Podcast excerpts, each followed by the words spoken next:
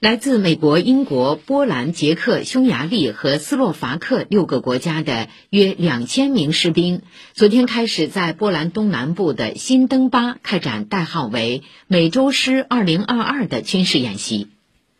波兰陆军第十八机械化师发言人利普钦斯基表示，演习场景将参考从俄乌冲突中获得的经验。